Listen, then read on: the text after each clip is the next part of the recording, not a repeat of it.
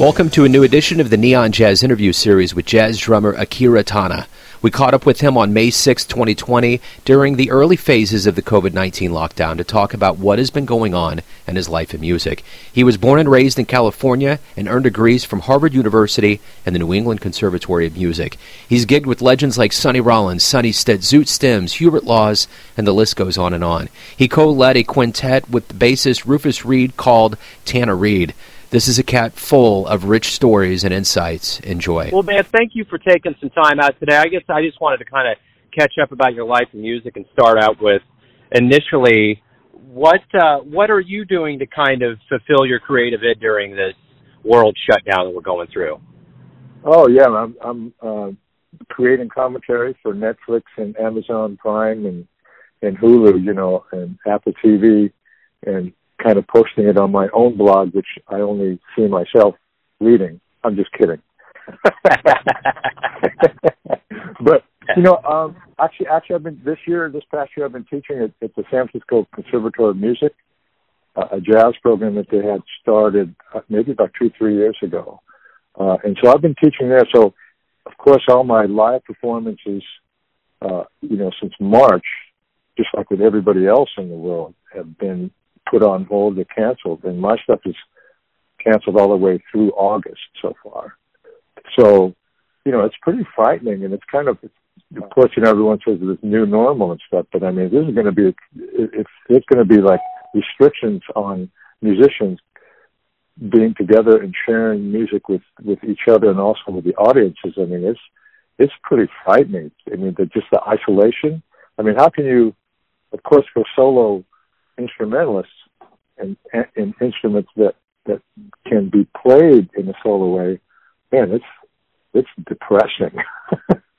so yeah, you know, um, so I, you know, as far as what I'm doing, I'm just just trying to take it in stride and uh, you know just maybe working on writing music more. I mean, uh, of course, I have to kind of uh, return and kind of reinvent all this electronic like MIDI stuff and keyboard stuff to do writing, which I used to do. Uh, and I used to be very busy doing that up until a certain time, and then and all some producing projects and recording projects came up, and I kind of went away from that. So, you know, I'm I'm trying to take advantage of this time to to actually maybe kind of ramp up my interest in in, in doing that. So it's coming along slowly. it's hard. You know, it's not yeah. like you can just flip the switch and say, okay, this is what I'm going to do now. It's something you have to. It's not. You kind of have to kind of feel the inspiration, uh, and so I'm I'm I'm kind of slowly getting to that point. So that's basically. And also, you know, I've always wanted uh, an excuse to be at home, not go anywhere, and do nothing. So I'm happy about that. no, well, I think there's a lot of people that do have been wanting to have some, you know, downtime, and I think they've realized that there's a lot of benefits to it. Um, yeah, you know, one thing I do not miss, you know, as far as working and traveling, is that I don't miss the traveling, and I don't. And as far as working locally around the Bay Area, uh, you know, I do not miss the driving. I mean, it's like that's one one aspect of it. I it I I, I don't miss at all uh, because you know that after you've been you know doing this kind of work for for a number of years, traveling, including flying and stuff like that, it's it gets to be pretty wearing, and you don't realize how you know how wearing it is on yourself and on your psyche until you don't have to do it for a while. you know, so that I I don't miss. Yeah, without a doubt. So, talk to me a little bit about your beginnings in jazz. How did all this start for you? How long is this interview? um, it, it actually it's actually goes back to when I was a youth. Um, and my older brothers, and, and growing in Palo Alto, were actually big music fans. And my oldest brother was a big jazz fan, and he used to have these LPs of like MJQ, uh, Lionel Hampton, uh, and people like that. And, and so he, I used to hear this music, and he's he and his, another brother used to take me to these concerts at the uh, Frost Amphitheater in in Stanford Stanford University, where and I got a chance to hear like you know Louis Armstrong and Ella Fitzgerald and and uh, people like that when I was like maybe like ten, ten or eleven, and so you know, it's not that I grew up like like a, in a jazz family, for example, like you know, like like the Marsalis family or anything like that. But but um, but I was exposed to the music and, and uh, you know, just like probably more so than a lot of kids, uh, unless you have someone in the family, you know, who's into the music. So you know, from an early age, I was exposed to it, and, and it, it, the interest actually grew more um, more intense and, and varied as I got older, and as I started playing music on on uh, you know on the drums, and you know just like uh, you know like in junior high school, like in seventh, eighth, ninth grade, ninth grade. I mean, I used to play in, in rock and roll and and R and B bands for dances, uh, and then got interested in, in jazz and kind of took it on from there. But it was had a little hiatus because I was in sports, and so I was in, you know played like high school athletics like football and basketball and baseball, which I'm now physically paying the price for.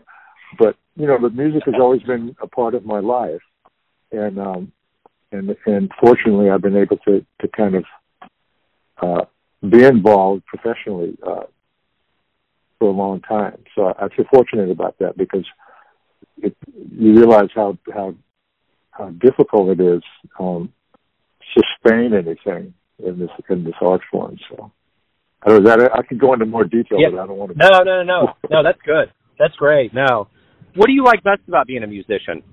To the drugs, the women. Um, uh, no, Typical answers. um, I don't know. I, I, it's first of all, I think I'm just feel fortunate, you know, to be able to be doing something that I have felt passionate about ever since I was young uh, and it's always been part of me. Although I've, you know, it, it has taken some detours, you know, for for school and and whatever reasons. But so I I think what I really enjoy about it is the the, the, freedom to be able to, especially in this music, you know, to express yourself uh, creatively uh, and spontaneously. You know, I mean, it, and so that's what I really enjoy about it. And it changes from from each performance uh, to, to each performance, and it can be frustrating sometimes because you may hit, something may have happened to you. It happens in life also. You know, something great happened on one occasion, and, you want to kind of recreate that feeling and expression, and kind of put it in a bottle and kind of be able to use it anytime you want. And that doesn't happen, you know, because the next time you play, it may not be the greatest experience, but I mean, just you know, just kind of hoping that you know for for the special times that it happens will come again is is kind of keeps you here. It's like golf, you know.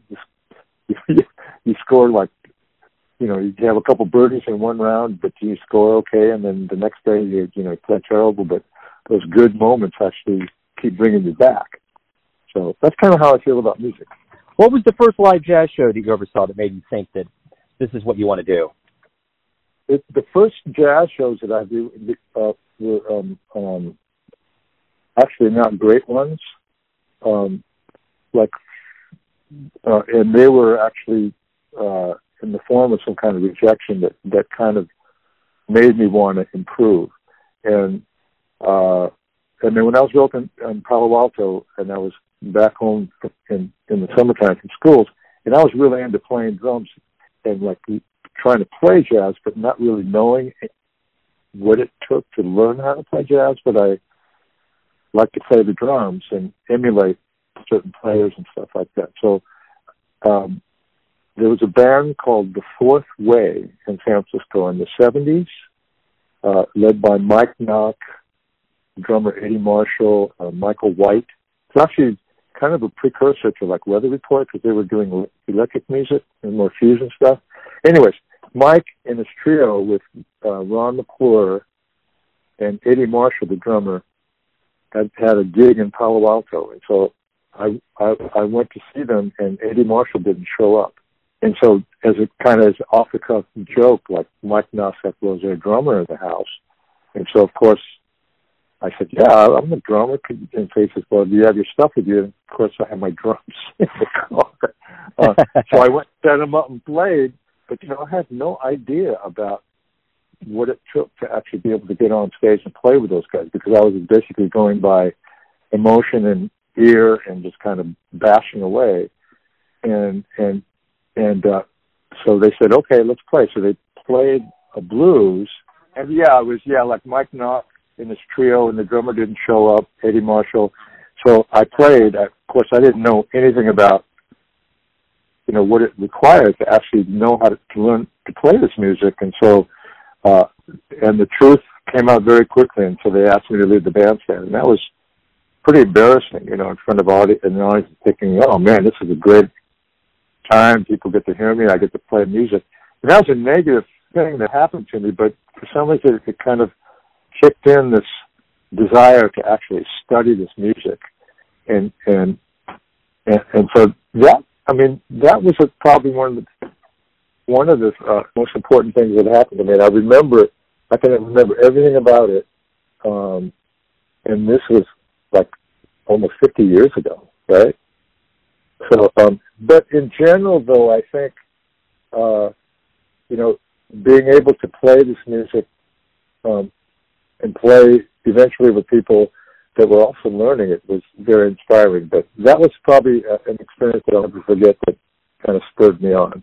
That answer your question? yep, absolutely it does. Okay. So I want to know from you what we're going to get back to live music one way or another. Okay. Um, you know, both the audience and the musician. What do you hope we learn from this time away? it, it's like you sometimes you don't really appreciate what you have or what we have until it's taken away from us globally. I mean, we've come to the point where we take everything so for granted. You know, our lives, all the things that we have, and this pandemic and being away from everything kind of make, kind of gives you a, a chance to kind of ruminate and think about you know what we had how are we going to get back to that if we can at all, the way it was? Um, and so musically, you know, like, like is, is kind of realize how fortunate we've been to be able to play music and, and, and share it with an audience and play festivals where there's like not very much social distancing happening. You know, and it's like, well, what's going to happen? You know, how are we going how are we going to get back to any semblance of normalcy, you know. So, so, um, but so those kinds of things I, I, I think about, like, like having performances canceled all the way through August for me, and I'm supposed to bring a group to the Monterey Jazz Festival in September, end of September, and I was supposed to do some international traveling. I was like, wow, is that going to happen? How are they going to, you know, what are they going to do? I guess they have to get to a certain stage four or something of of of the you know the process of of opening up businesses and, and cities and stuff like that. So it's it's kind of scary. It is scary. The whole thing is, man. Um, yeah. So I want to know from you. Uh, you know, everyone has their perception of who you are, your family, your friends, and your fan base. But who do you think you are? Um, Well, you ask some tough questions, Joe. well, that's what that's good. Well, um, I don't know. I guess I just consider myself a, a fortunate individual to have carved some kind of career out of doing something that I love doing over the years, and and I know that that it's a difficult thing to do, and then and especially with with having uh, students you know uh, young students and and and trying to imagine you know what kinds of things that they're going to have to go through coming up in the years ahead in terms of how they're going to navigate the realities of being an artist. Um, so I just kind of feel myself as very fortunate. I remember when I was going to music school, you know, and, and hanging out with Jaki Byard, and he was talking about how you know, maybe 5% of music students in any genre will end up making a living performing music. you know, of course, is teaching and there's all different aspects of the, of the industry that people can get into. But he was just saying how how difficult it is, and I don't know if he was discouraging me or not, but he was just talking about the realities of it. And so you that's a, that's an experience that I'll never forget having this conversation with him. Um, but but you know, I just kind of feel like like I feel fortunate that I can have had the, the career that I've had thus far, and it and it could any time it could end any time, uh, and it's hard to sustain. I remember um, my friend Billy Hart was telling me, you know, that you know you can get a certain uh, a, a level of performance in playing, but the but the challenge to make it over a career is is the most difficult thing. You know, to sustain what you've been doing. So so it's been a challenge, and you think about well, how how do you do that? How you know do you keep creating and have an audience for it and stuff like that? And you know, the, so that's basically how I feel about it. I'm fortunate and and and have been able to sustain something as as small as it may be in terms of the entire industry. Uh, you know, I feel fortunate. So that's that's that's who I am as a drummer, as a jazz musician, and as an artist. Um, and it may not, you know, it could end any time. I mean, it could have ended in March with all this right? As far as performance. So. No, that's great. That's great. You, you've done wonderful, man. Thank you for opening up about your your life in music, this COVID nineteen world, and beyond. I really appreciate it. I'll check your shows out, Joe. Thank you. Thanks for listening and tuning in to another Neon Jazz interview, where we give you a bit of insight into the finest cats in California, Missouri, and spots all over America, giving fans all that jazz. And thanks to Akira for his cool time in music. If you want to hear more interviews, go to Famous Interviews with Joe Dimino in the iTunes Store. Visit neonjazz at youtube.com, and for everything Neon Jazz all the time, go to the neonjazz.blogspot.com. Until next time, enjoy the jazz, my friends.